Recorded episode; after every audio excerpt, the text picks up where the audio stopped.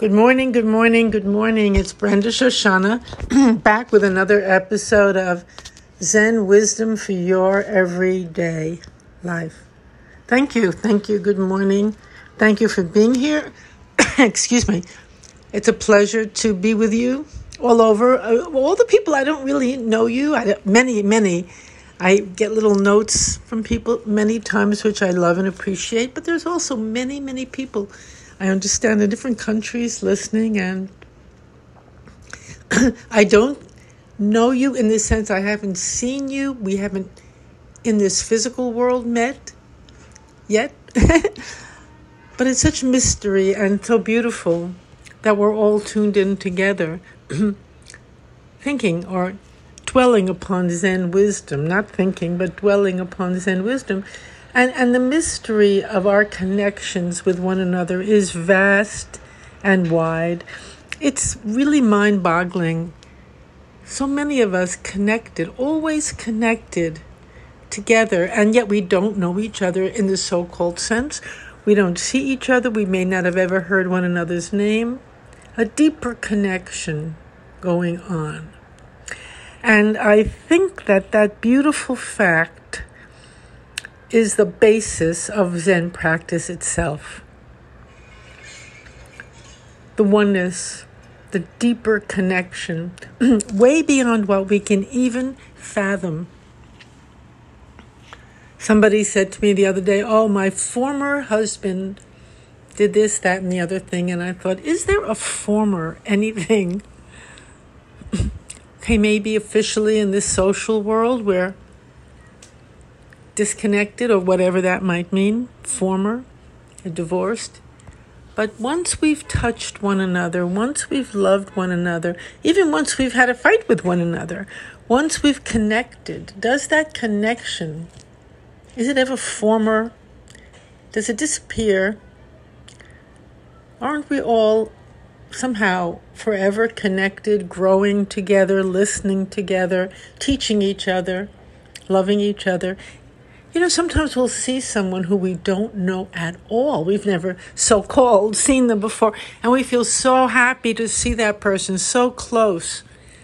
A, a feeling of love could even bubble up. Oh my goodness, there they are. a feeling of love. for, for what somebody who might seem like a stranger. It just, the title of the talk today, it just hit me what it should be there are no strangers. Mm, and that is such a deep Zen truth. We know each other on a different level, in a different way. You know, I'm think um, what's brought to mind is a beautiful, beautiful story by Martin Buber, who was a great theologian philosopher who at one point just let go of all his intellectual learning and his practice became being fully present to everyone and everything. And to meet them, to, to know them, to be with them, not through a book, not through a role that he might play as a teacher or whatever, but just in this moment together. That became his practice. And he tells a very, very beautiful story about this point that he was on a train once going somewhere in Europe and and he was sitting in his train next to the person sitting next to him. They both were reading the newspaper and they had their newspapers open, both reading the paper. They did, hadn't taken much note of one another, just a seatmate on a train, a so called stranger much how we live with everyone a so called stranger, maybe a seatmate, someone online in the grocery store, whatever, just someone in the elevator, someone passing by, a stranger, not really to be taken into account much. Instead, we put our newspapers up, whatever we're doing, I'm sorry, whatever we're reading, almost like a shield around us. And we dwell on the news of the day or whatever we're dwelling on. That's a very nice image, too, of him, uh, both of them sitting behind their newspapers. A very tr- perfectly fine thing to do. perfectly normal thing to do, conventional thing to do when you're taking a ride with someone on the train. You read your paper, they read theirs. Anyway, Buber tells the story that suddenly, out of nowhere, out of nowhere, as they were driving along in the train, the train was moving. There, there, there they were. He said the veil between them lifted, just lifted. Something lifted. and unreserved communication streamed between the two of them in the silence. Not that they were speaking, but in the silence, connection, communication streamed between them. They probably didn't even take their shields, their newspapers down. Just they were both sitting reading their papers. And he said he knew everything about that person, and that person knew everything about him. He felt such communion, connection, closeness. So, what happened there? We've all had moments like that, I'm sure. It could not have been a long experience the way Buber's was when the two when he was crying, he was so moved, he was so touched. And of course, eventually, both of them put their papers down. It, it fell down by itself. The defense, the shield, fell down by itself. And they looked at one another with such gratitude. Gratitude. Mm. And such love. Whoa. When I first I read that story over and over throughout my life, I'm so touched by that story always because it is such a beautiful, beautiful description of Zen practice itself. it's exactly Zen practice itself. We sit in the silence and we don't move, and the veils, the ideas, the thoughts, the memories, the expectations, the resentments, the whatever that come up, they lift. The veils lift. At one point or another, they lift. And communication streams. It streams from within ourselves to ourselves. We sit and oh, we may be filled with love, we may be filled with wonder, we may be filled with a certain insights communication streams. And of course, when we're sitting with others, the Sangha, the Sangha is the group of students who sit together throughout eternity, actually. We were even sitting with those who sat together thousands of years ago as we read their talks and so forth and so on.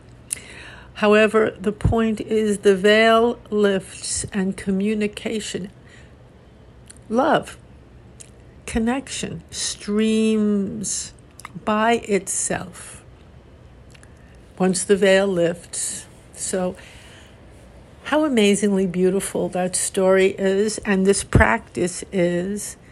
And I would say the outcome of seeing the connection, feeling it, knowing it, the oneness between us and someone who might seem like a stranger, and even between us and people we don't even know who they are, where they are, what they're doing.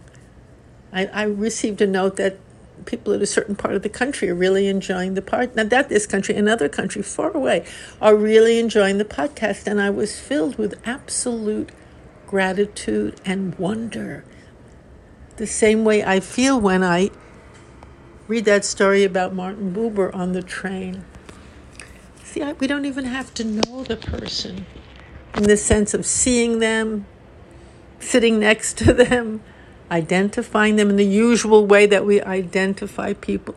But the connection is present and the communication is streaming back and forth. So, I, the, this is such a powerful, beautiful image and reality also. Because right now, particularly in these times, so many of us feel so deserted, so alone. How can I proceed? Or hidden behind a mask, or refusing to wear the mask. Uh, both sides, the same kind of thing. Longing for connection, longing for safety. behind the newspapers reading in the train or not. And, and so much fear and concern, and actually a sense of uh, aloneness generated all over the place. However, and I want to say this with my full heart, however, when we taste that communication streaming forth that cannot be stopped, cannot be confined, it will stream forth whether or not we actually see the person. When we enter that level of our heart and mind and soul, there is no way anybody can be alone. We're not alone. We're not alone ever, ever, ever. You know, it's also so painful sometimes when relationships, so called, end. And, that and let's not deny our human experience. Certainly never deny it. It's it's a gift to us to go deeper, to look into it and and also in these days, many people moving here, moving there, or or having differences in, in in in ideas about how life should go forth, and people becoming very rejecting each other, separating from each other, not seeing each other, on and on. A lot of that is happening, of course, as well, even among family members, everyone, dear friends, so there's such an experience of, oh my goodness, I miss so and so, or how did that happen? I've lost this one, I've lost that one. You haven't lost anyone. no one can be lost when we go deeper into that level of connection, of touching. When we sit on the cushion like that and we sit and don't move and go deeper. Just stay silent and watch and listen and just be present for everything. Let it arise and let it go. As we allow that, that's the process that makes us feel, oh, I've lost this one. Oh, I'm alone. All those thoughts, all those memories, all those feelings, they become the veil surrounding us from the truth and the beauty and the power and the sweetness of our lives. So, it's not about pretending that isn't there or suppressing it, but being as we're present to it with no objections. when we sit in zazen, no objections. Here I am. Here I am. Available to experience everything, everyone, in whatever way they come to me or don't. when we do that, as we do that, we could sit many years, many hours. But the veil inevitably gets thinner, thinner. It lifts, it disappears. We go, oh, it reappears. Of course, of course. The memories come back. They might come back more strongly. The veil might be a little more tight. We just keep doing it, and the veil eventually it becomes so thin it doesn't impede us at all. Different people have different different memories, different karma, different constitutions. So the veil comes, it goes. It's different for everyone.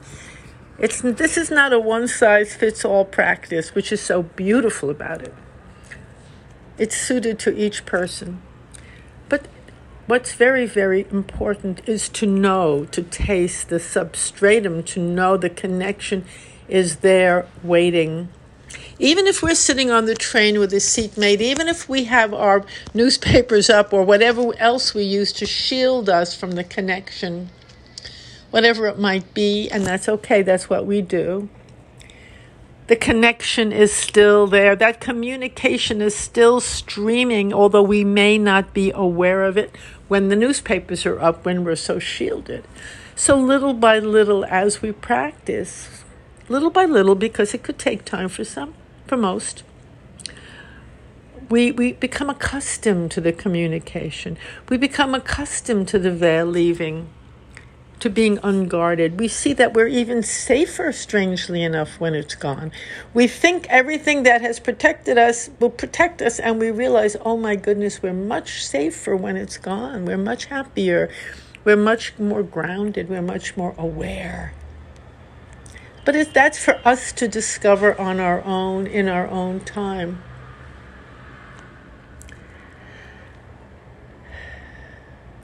As we sit and stop being a stranger to ourselves, as we allow ourselves to meet and know who we are, our own selves, then we can become aware that there are no strangers out there either. All one, all the same, ultimately. And maybe we're all reading different newspapers. and that image is particularly good these days with the different, everybody getting different news. I like that. All reading different newspapers, have different veils, different defenses around us, but so what? Underneath deep connection, oneness, all wanting the same thing, all actually longing for that connection that's really there. It's going on right now, every day. So, little by little, I offer you whatever I have experienced in this practice, this precious, beautiful practice of sitting, just sitting watching, not moving, not grasping, allowing, honoring. What a way to live. Okay, thank you so much for listening again today. And um, I will be back next week.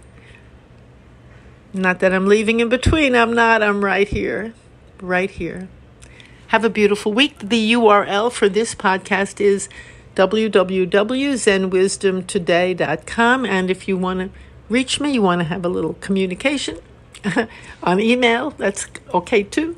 If you have a question or a comment, my email is topspeaker at yahoo.com. Have a wonderful day. Bye bye.